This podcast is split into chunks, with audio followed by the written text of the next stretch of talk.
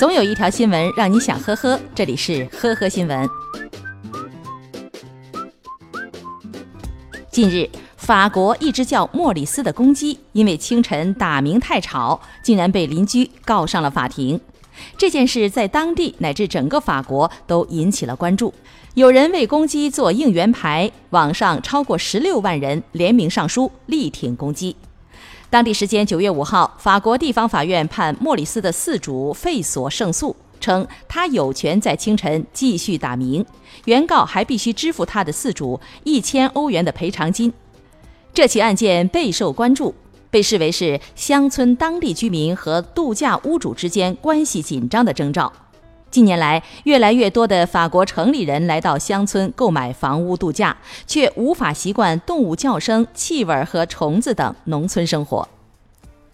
八月三十一号，广东珠海一所驾校的女学员田女士在参加科目二考试的时候，第一次考试不合格，随后马上进行补考。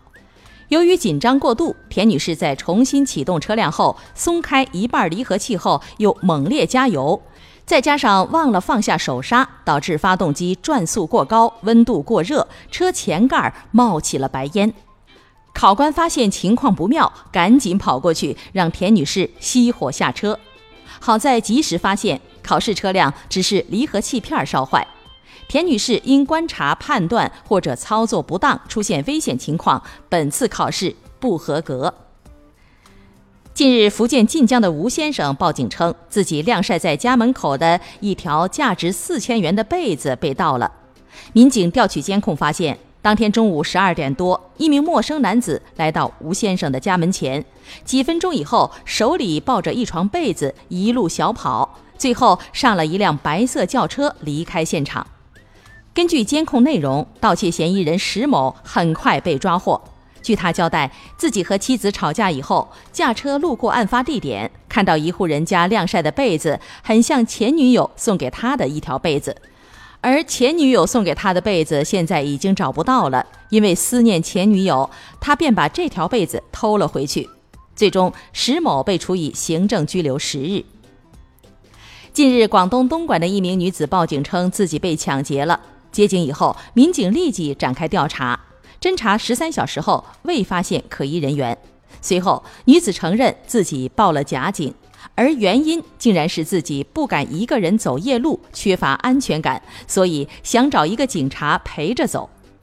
目前该女子被行政拘留五日。